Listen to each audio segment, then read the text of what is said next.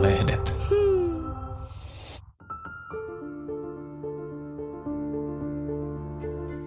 Tämä on Eevan kirjaklubi podcast ja minä olen Eeva-lehden toimituspäällikkö Anna-Leena Jalava. Tervetuloa mukaan. Podcast on nauhoitettu livenä yleisön edessä. Kirjaklubin tämänkertainen vieras on kirjailija Philip Teir. Hän on juuri saanut valmiiksi vuosia kestäneen suuren urakan avioliittoelämäkerran Bitte Westerlundista ja Jörn Donnerista. J&B, kohtauksia eräänlaisesta avioliitosta, ilmestyy syyskuussa.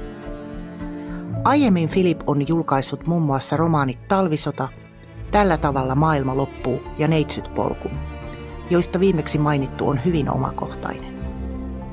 Kaikkien kirjojen alkukieli on ruotsi, mutta kirjaklubissa niistä puhutaan suomenkielisillä käännösnimillä.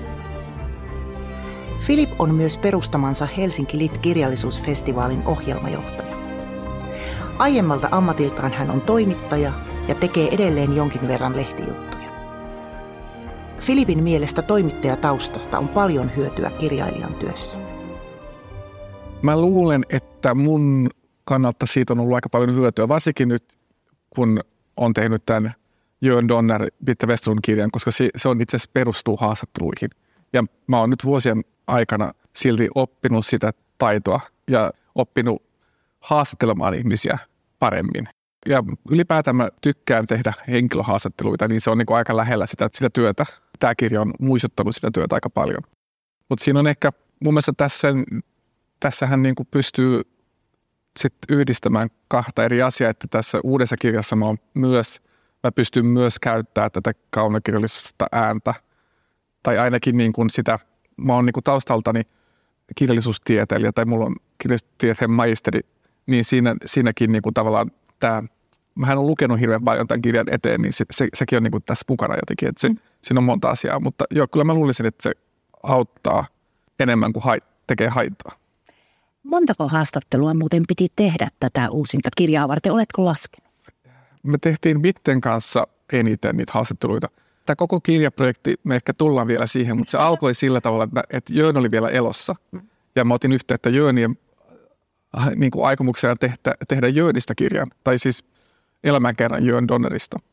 Me päästiin alkuun, mutta Jön oli aika sairas ja mullakin oli tavallaan, mulla oli tämä neitsytpolku silloin niin kuin melkein valmis ja mulla oli sen kanssa aika paljon tekemistä, että me ehdittiin haastat, tehdä niitä haastatteluita ehkä kuusi.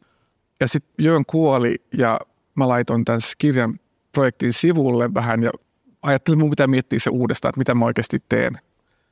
Ja Kustantomo sanoi mulle, että Pitte Westerlundilla saattaa olla jotain kerrottavaa, jos hän vaan suostuu kertoa sinulle.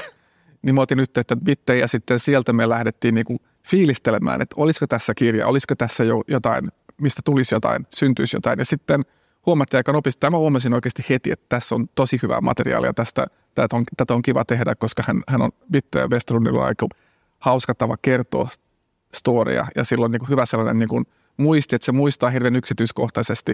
Myös sillä tavalla, mikä on niin kuin toimittajille kiva, että se muistaa niin kuin väriä ja, ja niin kuin yksityiskohtia, että miltä joku asia tuntui tai miltä se näytti – niin mä huomasin vaan, että se tekstistä tulee aika hyvä, niin sitten siinä meillä oli vähän neuvottelua tästä, että minkälainen kirja me tehdään ja miten, niin kuin, mitä nämä ehdot on.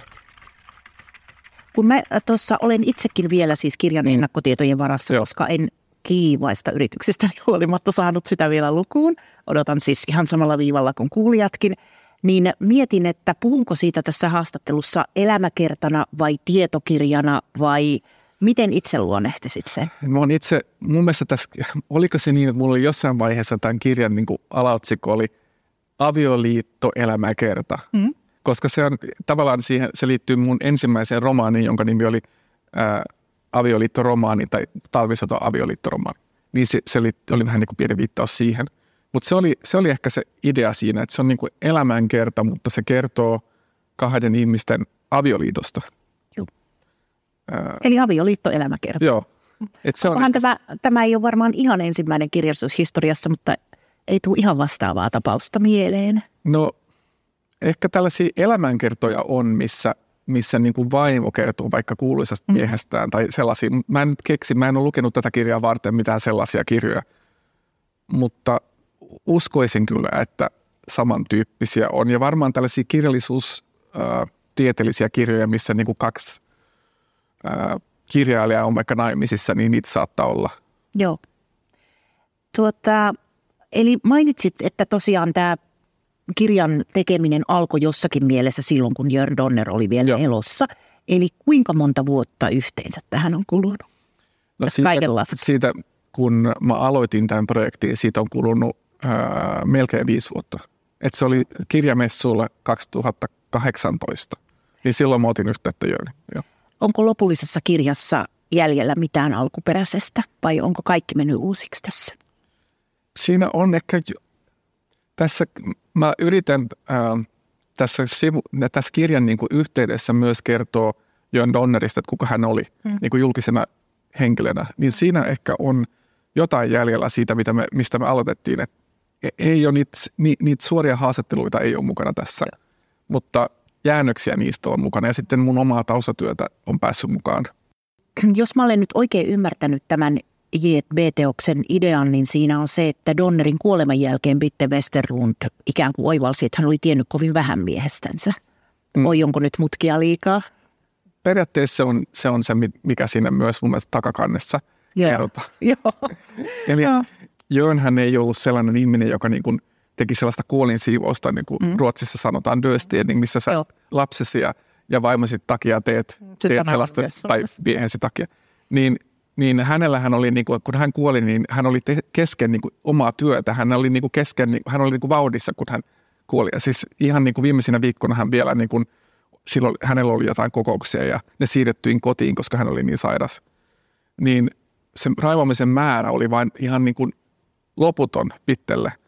Ja siinä yhteydessä, kun hän alkoi ottaa yhteyttä perheen niin kuin ystäviin ja kertoakseen, että Joon on kuollut, mm. niin siinä hän niin kuin tavallaan niin kuin huomasi, että Jönillä on, on ollut tosi paljon naisystäviä, jotka löytyy me sähköpostissa ja ehkä kalentereista ja näin, ja myös päiväkirjoista, johon hän on ollut yhteydessä ja, ja miten nämä kaikki liittyy niiden elämään. Ja, siis tavallaan Bitte on tehnyt sellaista niin kuin etsivää työtä, että hän on niin kuin yrittänyt selvittää, että miten nämä kaikki naiset ja, ja ihmiset ylipäätään liittyy Jöniin.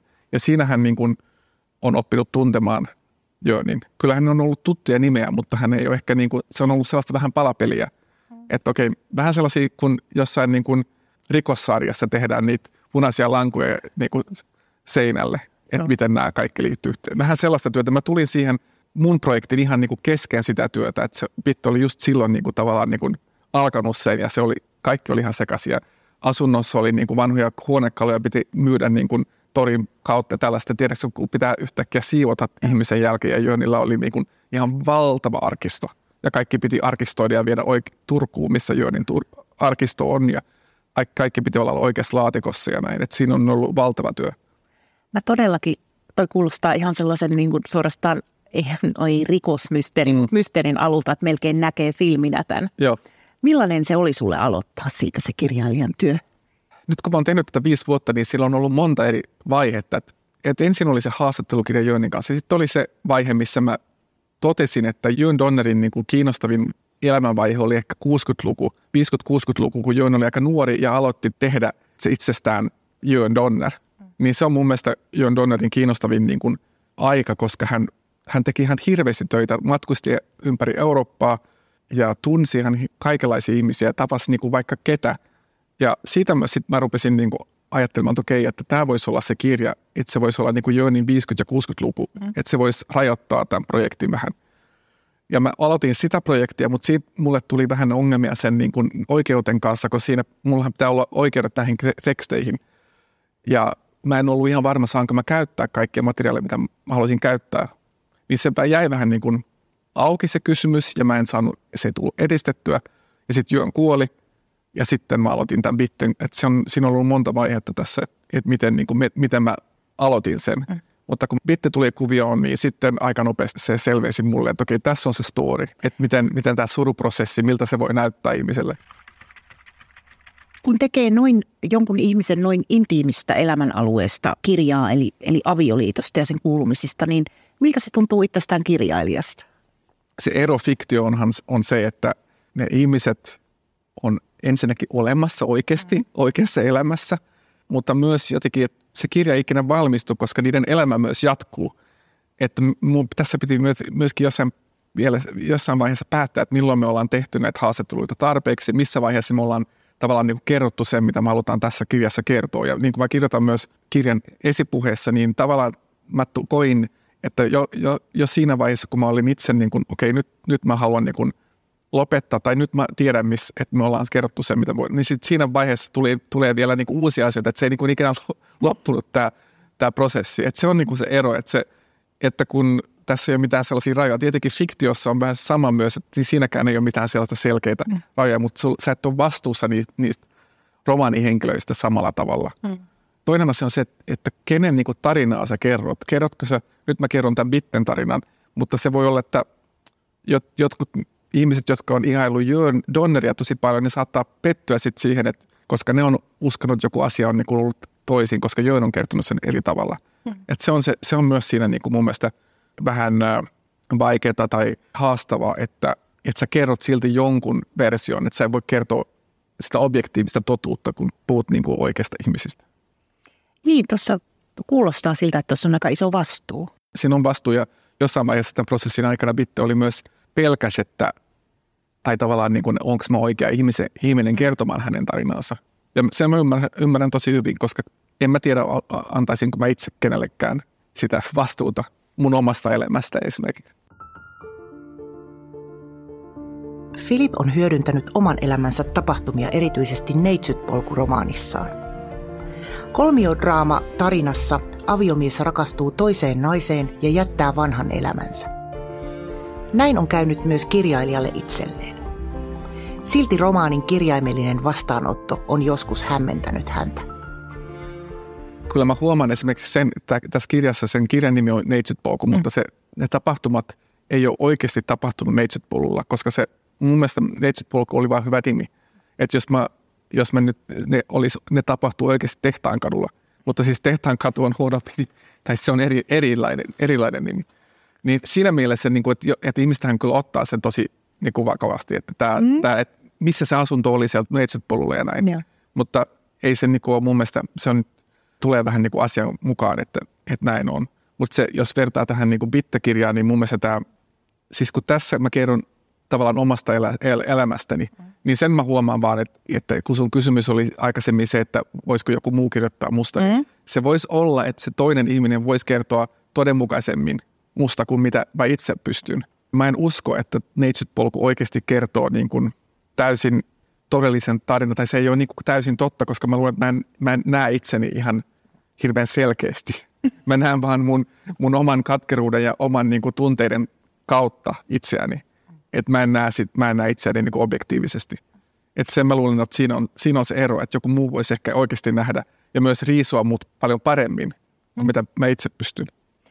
Neitsyt-polkuhan on niille, jotka eivät kirjaa vielä ole lukeneet, niin valotan sen verran, että siinä on kyse siis tämmöisestä niin kuin, ö, avioliiton hajoamisestakin ja sitten uuden elämän eri puolista, ei pelkästään valoisista, vaan kaikenlaisista. Niin sä siis et ole kir- julkaissut päiväkirjaasi, vaan olet tehnyt fiktioromaanin, mm. eikö niin?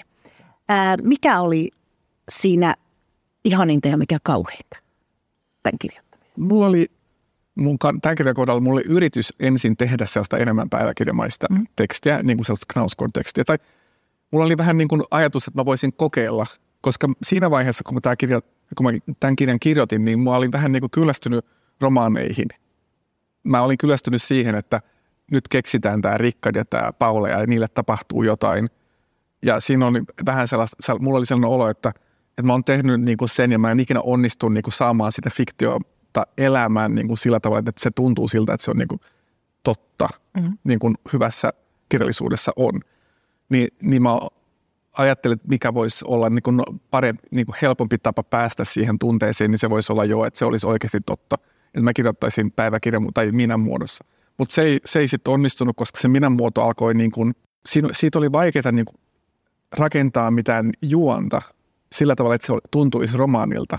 Että se, että se tuntuu vain niin kuin yhden ihmisen monologi, monologilta ja, ja se on todella vaativa mun mielestä genre, se monologi, että se vaatii sellaisen, että siinä on sellaista jännitettä koko ajan päällä ja se, se, se, niin kuin se vaatii tietyn, tietynlaisen äänen myös missä on sitä, sitä luonnollista jännitettä jotenkin.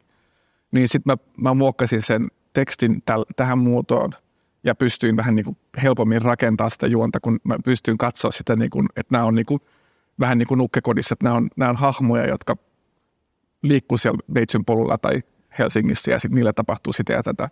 Ja sitten se perustui tavallaan omiin, omiin kokemuksiin, mutta silti siinä on niin kuin paljon, paljon juonta ja, ja paljon kohtauksia, jotka, mm. joista mä en ole ikinä niin kuin oikeasti kokenut. Mä oon itse aivan järkyttynyt, että se ei tosiaan sijoittunut neitsen polulle, koska menin itsekin siihen ansaan, että Joo.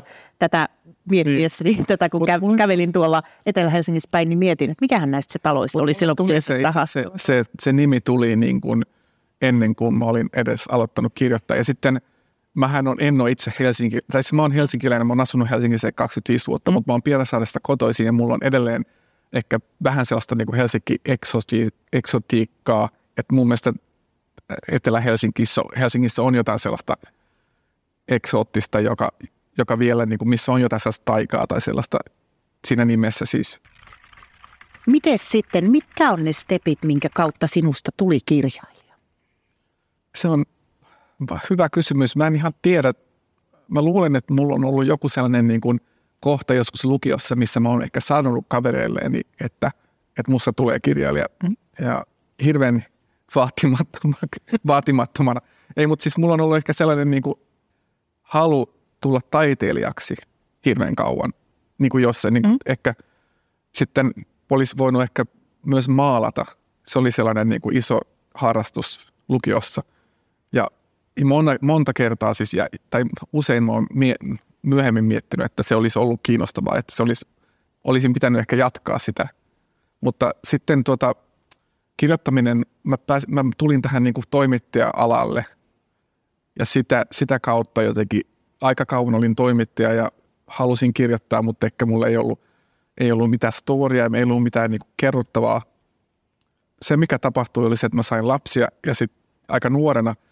Ja mun mielestä siitä, kun mä oon aina kirjoittanut näistä perhekuvioista, niin siitä, sitä kautta se aihe tuli jotenkin, että, että, että okei, mä voisin kirjoittaa perheistä – se on mun mielestä kiinnostava aihe, että se voisi olla se, se mun juttu. Mm. Ja sitten mä oon pysynyt vähän siinä, että niinku avioliitoista ja perheistä kertonut. Ja sehän tosiaankin pätee myös tässä mm. ei-fiktiivisessä, Joo. eli Bitte ja Jörn. Pysytkö tulevaisuudessakin perheaiheessa vai muhiiko muita mielessä? Mulla on sellainen niin kirja-romaaniprojekti meneillä, joka on vähän tällainen pikkukaupunkikertomus, mikä, mikä, mikä myös pyörii yhden niin perheen ympärillä. Niin joo, Eli uutta on työn alla jo? Joo.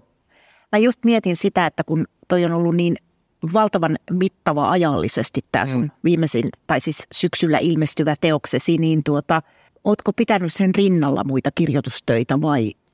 No muun muassa tämä romaani. Mä oon kirjoittanut ehkä sata sivua nyt yhdestä uudesta kirjasta, ja, mutta sitä mä, oon, niin kuin, mä luulen, että ensimmäiset sivut mä oon varmaan kirjoittanut jo neljä vuotta sitten, tai se tuntuu siltä, että se, siitä on hirveän, tosi kau, kovin kauan aika sitten, kun mä aloitin sen – mä oon oppinut sen, että se auttaa kirjan valmistumisprosessia, että kun kirja valmistuu, sä et joudu heti sellaiseen niin kuin post-kirjoittamis bluesiin tai depressioon, jos sulla on joku projekti vähän jo valmi, niin kuin meneillä, kun sitten sä pystyt niin hyppää siihen projektiin ilman, että sulla on sellainen tyhjö.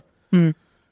Se, se oli joku sellainen neuvo, joku joku antoi mulle, kun ensimmäinen romaanin jälkeen mulla oli niin todella, todella ahdistava fiilis mulla oli sellainen imposter syndrome, koska se ensimmäinen kirja niin menestyi ainakin mun mittakaavalla aika hyvin, kun se käännettiin mm. moneen kieleen. Joo. Ja siitä mulle tuli sen olo, että todella hienoa, mutta tämä kirja, kirja on ihan paska. Ja, ja se oikeasti, oikeasti. Niin kuin, ja jotenkin niin kuin, tätä kirjaa ei mä olisin voinut tehdä paljon paremman työn, jos olisin tiennyt, että tämä käännetään. Sitten mä olisin niin kuin, tehnyt sen kanssa vielä puoli, puoli vuotta lisää. Mä muistan sen, että se oli tosi niin kuin sellainen, ja mulla oli koko ajan se olo, että tämä kirja ei ole tarpeeksi omaperäinen. Mm. Että mä olin vaan niin kuin aiminut siihen kirjan kaikkea sellaista, mitä mä rakastan kirjallisuudesta ja vähän niin kuin matkinut mun idoleja ja näin.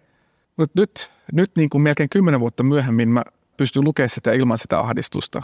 Ja mun mielestä se kirja on niin kuin ihan, ihan niin kuin itsenäinen teos, mutta silloin mulla oli sellainen olo, sellainen just niin kuin sanotaan imposter syndrome. Mm. Ja se joku sanoi mulle silloin, että eikö sä voisi aloittaa jotain uutta projektia, niin sä pääsisit ton yli.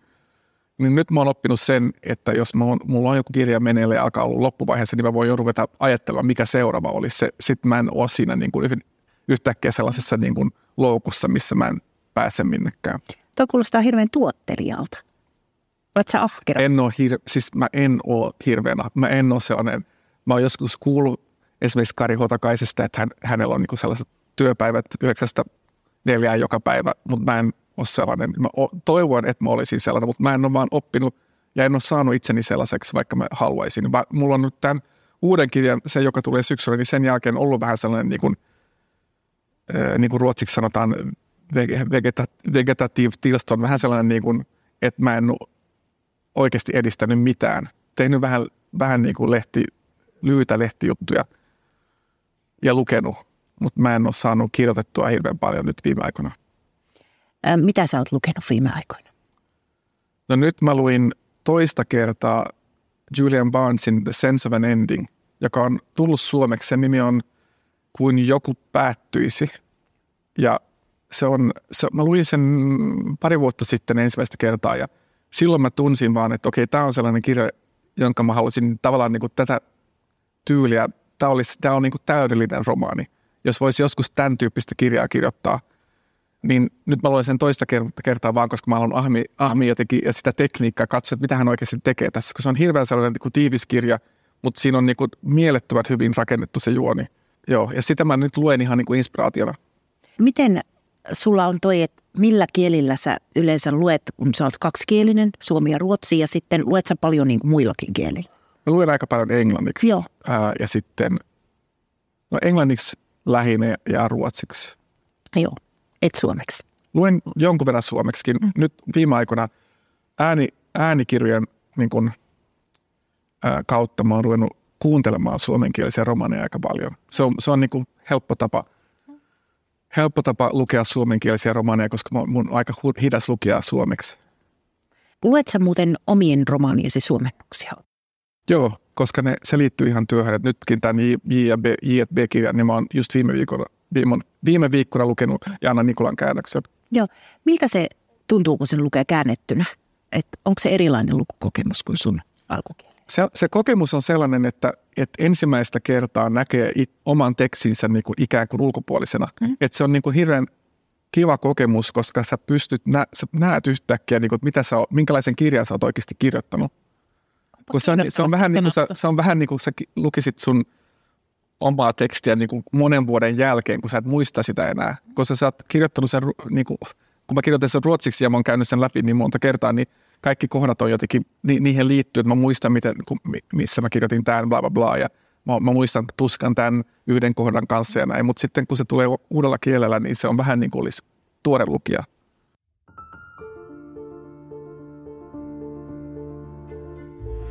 Philip Teirin työpäivät ovat melko säännöllisiä, mutta tuottavuudeltaan vaihtelevia. Usein hän niiden aikana lukee enemmän kuin kirjoittaa mä en luule, että mä oon ikinä kirjoittanut niin kuin hirveän monta tuntia siis te, pelkkää tekstiä. Et jos mä oon niin kuin kirjoittanut vaikka neljä tuntia peräkkäin, mm. niin se on niin kuin hy, tosi hyvä. Koska mä oon aika nopea kirjoittama, kirjoittaja, niin siinä, siinä mä saan aika paljon tehtyä.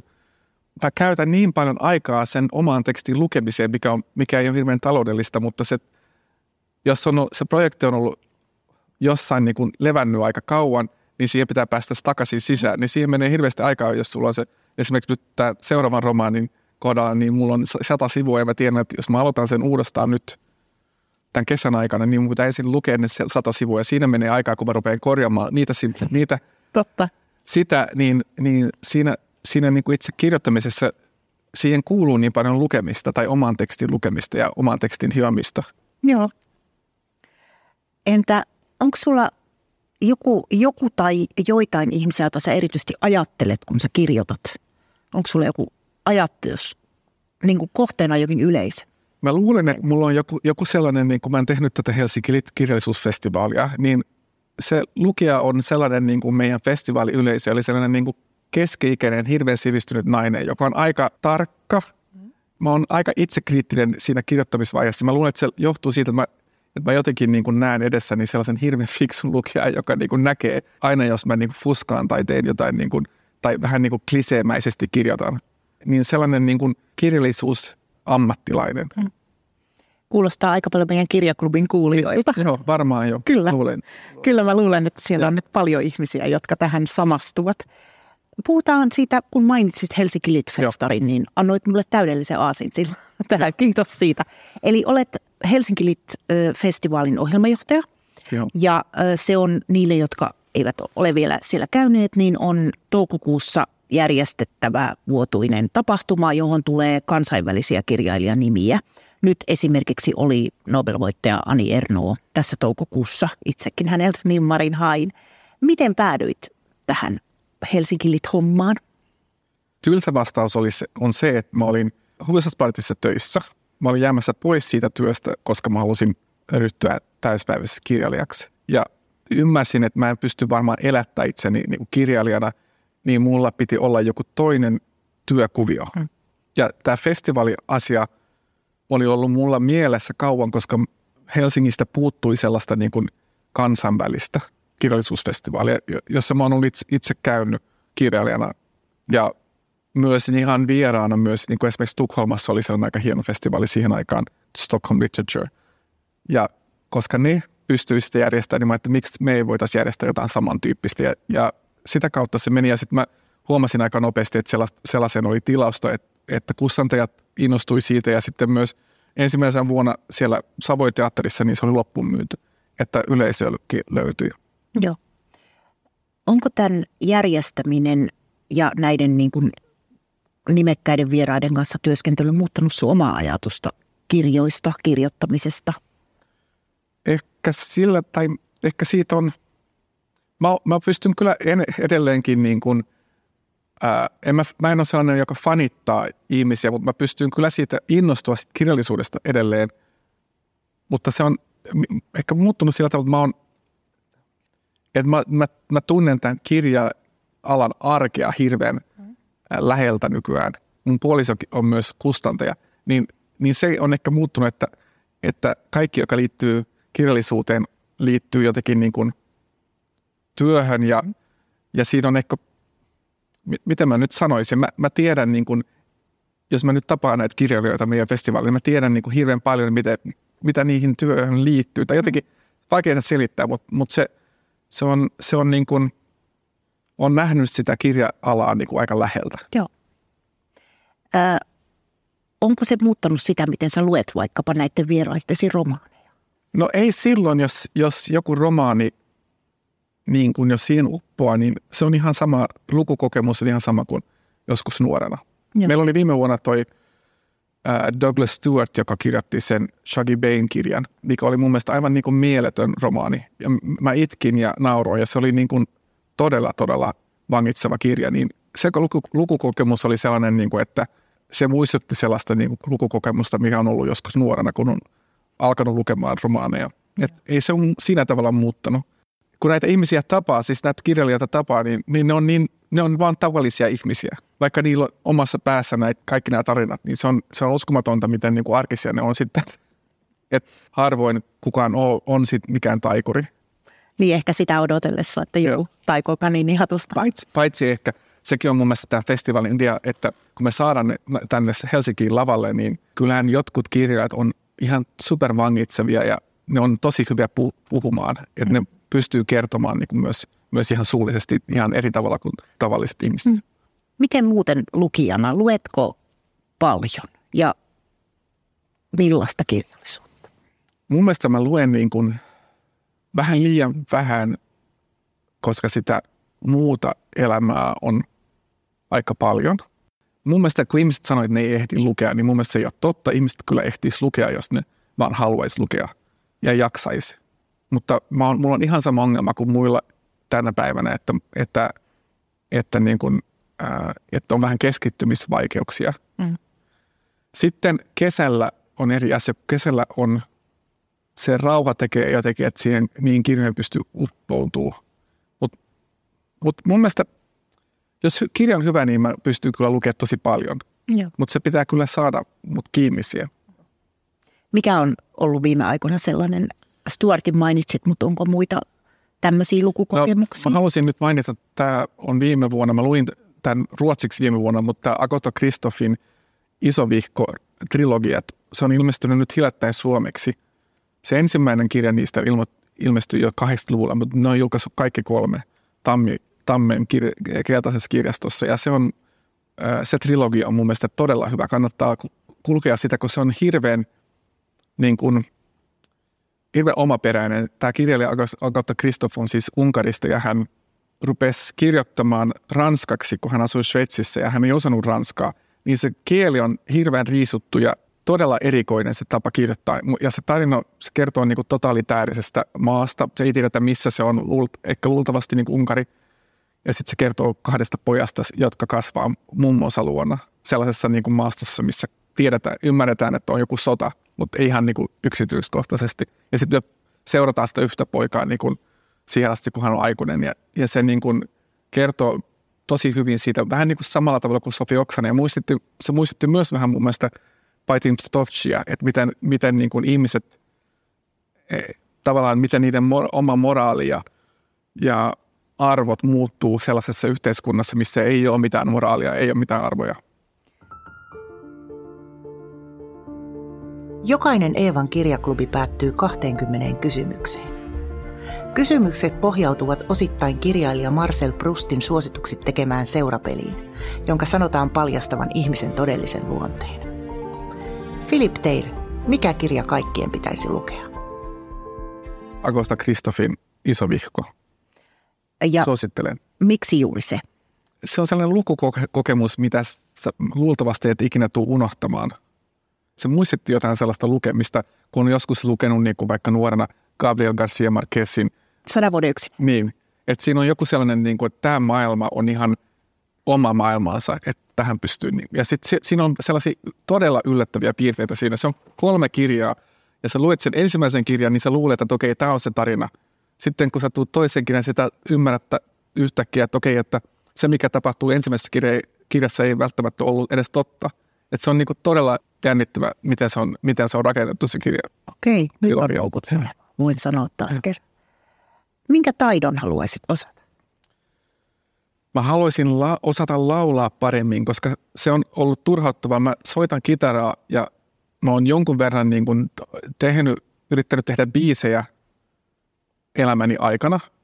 Ja se aina jää jotenkin siihen, että sitten mä en pysty sitä laulua siihen niin kuin säästää niin kuin hyvin, koska mun lauluääni ei ole tarpeeksi. Mä laulan ihan ok, mutta – mä en pystyisi olla artisti esimerkiksi. Ja se, se harmittaa aina, kun mä huomaan, että se niinku tavallaan jää se inspiraatio siihen, että okay, mutta tämä mun lauluääni ei, ei riitä. Mitä pelkäät? Mä pelkään ehkä kyllä sotaa ja pelkään ilmastonmuutosta ja varsinkin niin kuin lasten ja lasten, lasten lapsen puolesta. Mm. Mihin tuhlaat?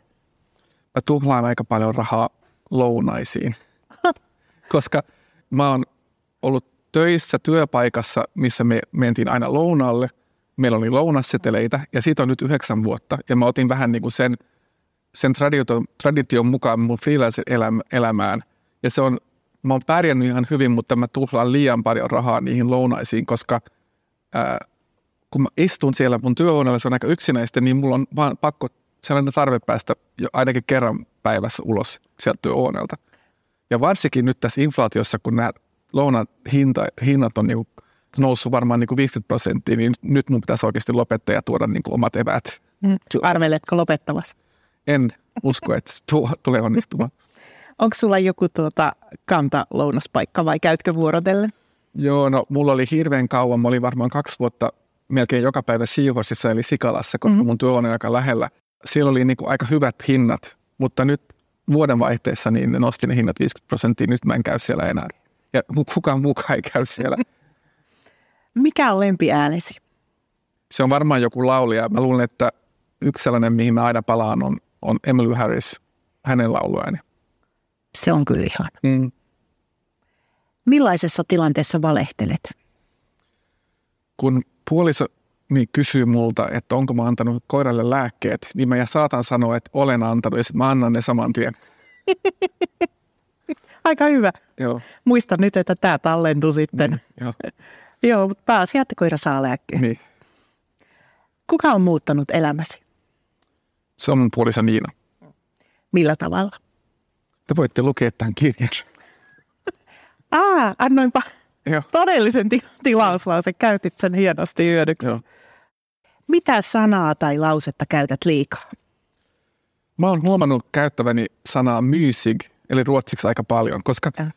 ihmiset käy somessa ja kirjoittaa jotain tai päivittää jotain. Sitten ne, mun sukupolvi on aika ironinen aina, että pitää niinku tavallaan heittää jotain läppää omasta elämästä, että ei näytä siltä, että on niinku liian onnellinen tai liian, ää, että on vähän niin kuin, ei halua näyttää hölmöltä. Ja mun sukupolvi varsinkin on sellainen ironinen mun mielestä. Mä oon niinku tehnyt vähän kapinaa sitä vastaan, niin mä laitan vaan ihania postauksia, missä mä kirjoitan myys tai music. Ja sitten mä oon niinku monen, monta kertaa ajatellut, että se mun pitäisi edes paittaa sitä sanaa, että music, music jota suomeksi, suomeksihan ei sitä edes ole ihan. Sano, voidaan, voidaan sanoa, Kertoo ehkä näiden kielten eroista vähän. niin voidaan sanoa suomeksi, että vo, nyt myysätaan tai jotain. Ah, Mutta joo. mutta joo, mä käytän sitä aika paljon, mä oon huomannut, että mä käytän sitä aika paljon ja se on niin kuin, voin ymmärtää, että mä Instagramissa vaikutan tosi niin kuin pinnalliselta, kun mulla on koko ajan vaan myysit. Jos voisit muuttaa yhden asian itsessäsi, mitä muuttaisit? Joo, mä voisin ää, itse asiassa oppia käyttämään rahaa fiksummin. Esimerkiksi käydä vähemmän lounaa. Toi ei ole kyllä kovin paha. Ei, Mun ei, mielestä mutta, niin kuin huomattavasti hirveämpiäkin piirteitä No voi joo, itsessä mutta olla. voisin olla ehkä muutenkin, mä voisin olla vähän rauhallisempi kotona. Mulla on, mulla on sellainen niin kuin tendensi mennä nollasta sataan, jos, mua, jos joku asia triggeröi. Mitä pidät suurimpana saavutuksenasi? Tähän kysymykseen vastataan varmaan aina lapset. Tähän on vastattu itse asiassa tosi monipuolisesti. Mutta yksi asia, mitä, mikä mä ajattelen myös, on tämä festivaali Helsinki Lit, joka, jonka mä perustin. Ja, ja se on mun mielestä sellainen ä, asia, mistä mä oon tosi ylpeä. Hyvä täsmennys muuten. Mun olisikin pitänyt sanoa sut myös perustajaksi, mutta nyt se tuli selväksi myös kuulijoille. Mikä on arvokkain omaisuutesi? Se on varmaan meidän kesätalo Bloomerissa. Ö, onko se ollut teillä kauan? Meillä on ollut se nyt ää, vuoden. Tai Ah, eloku- elokuussa tulee vuosi. Joo. Mikä innosti kesätaloon? Ja ihana, kun sä sanot kesätalo, eli se ei ole mökki. Tämä on, tämä on hirveän tärkeää, koska ää, Bitte Westerlund itse asiassa sanoi mulle, kun mä ostin tämän paikan, että älä sano sitten mökki, koska parempi sanon talo tai kesätalo. Se liittyy siihen jotenkin, että Brumarvissa, joka on siis Raaseporissa, sä et halua olla kesävieras, sä haluat olla paikallinen.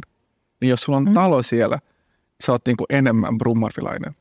Tämä on jotenkin, mä oon ymmärtänyt sen vähän näin. Ainakin mun puolisolla on vähän sellainen, niin kuin, että hän haluaa mieluummin sanoa, että hän omistaa talon kuin mökin. Mutta, mutta joo, se, inno, se, mikä innosti on se, että mun puolisolla on ollut pitkä suhde siihen paikkaan ja, ja mä oon aina sanonut sille, että hän puhuu siitä niin kuin se olisi joku menetetty Karjala.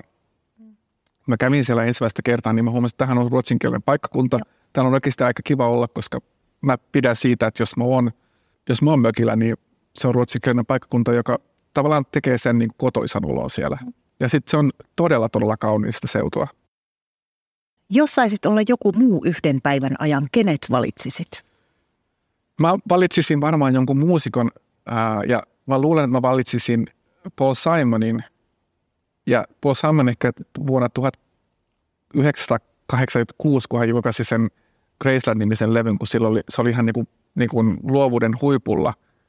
Ja vaan se ajatus, että, että miten niin kuin paljon häneltä vaan tuli sitä niitä melodioita ja musiikkia, se, se, varmaan, se tunne voi varmaan vai, aika mahtava, kun on niin luova ja se menee ja niin, niin uskomattoman niin kuin laajakas, kun hän on, niin joku sellainen tunne voisi varmaan olla aika siistiä.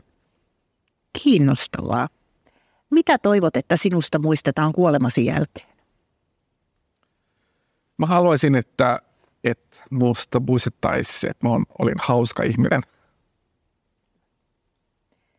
Mikä on paras tekemäsi päätös? Mä lopetin tupakan polton viime syksynä.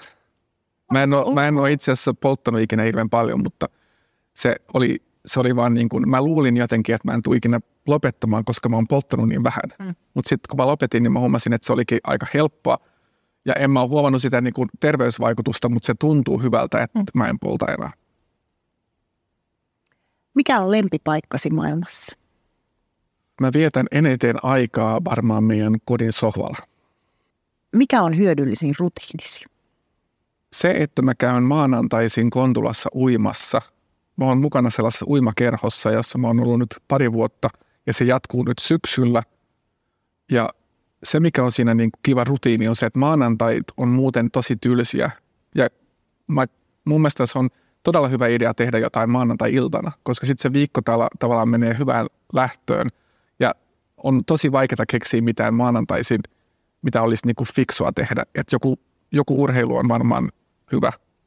Et mä huomaan vaan, että mä, mä oon tosi onnellinen, että mä tuun sieltä maanantaisin. No se ei ole kyllä huono asia maanantaille ollenkaan. Ei. Minkä neuvon antaisit nuoremmalle itsellesi, jos voisit? Että olisi parempi, oppisi olemaan hyvin, hyvän rahan kanssa. Tämä Mut, kiertää monia. Joo, mä ajattelin, mä ajattelin, että olisi voinut niin kuin nuorempana jo niin kuin tavallaan niin kuin ottaa jotkut asiat rutiiniksi. Mm. Ja se, se myös, mä voin sanoa ehkä nuoremmalle itselleni, että, että urheilu ei ole niin kauheata kuin sit, mitä sä luulet. Et mulla oli tosi kauan, varmaan 20 vuotta sellainen vastakkain ajattelus, ajattelu, joka li, niin kuin liittyen urheiluun. Ja se on niin kuin turhaa, koska se tekee silti hyötyä myös. Että ei tarvi olla sellainen, niin kuin mulla oli se identiteetti sellainen, että mä vihaan, mä vihaan ää, kouluun jumppaa ja tunteja ja sellaista. Että se, niin kuin, se oli vähän turhaa. Tota hyvä vastaus. Joo. Mitä olet oppinut rakkaudesta? Että romantiikka on ala, aliarvostettu ja se, että romantiikka ei ole sitä, niitä näitä grand gestures, vaan, vaan, vaan romantiikka on niin kuin synty arjessa. Minkä suhteen muutit viimeksi mieltäsi?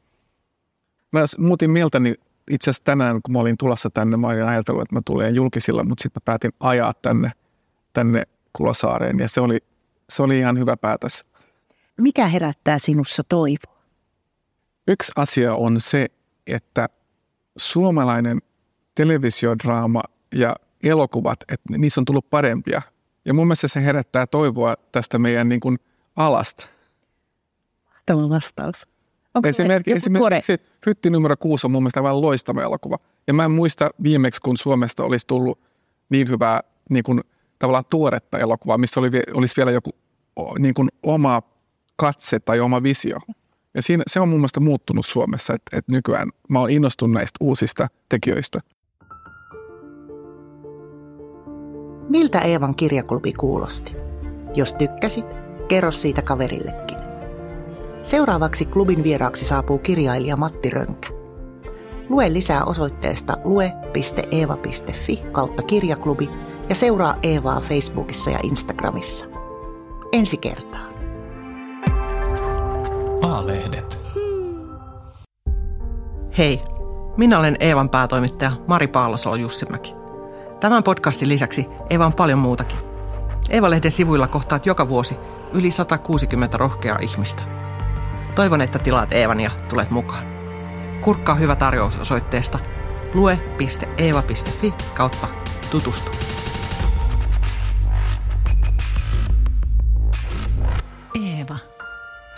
Takana.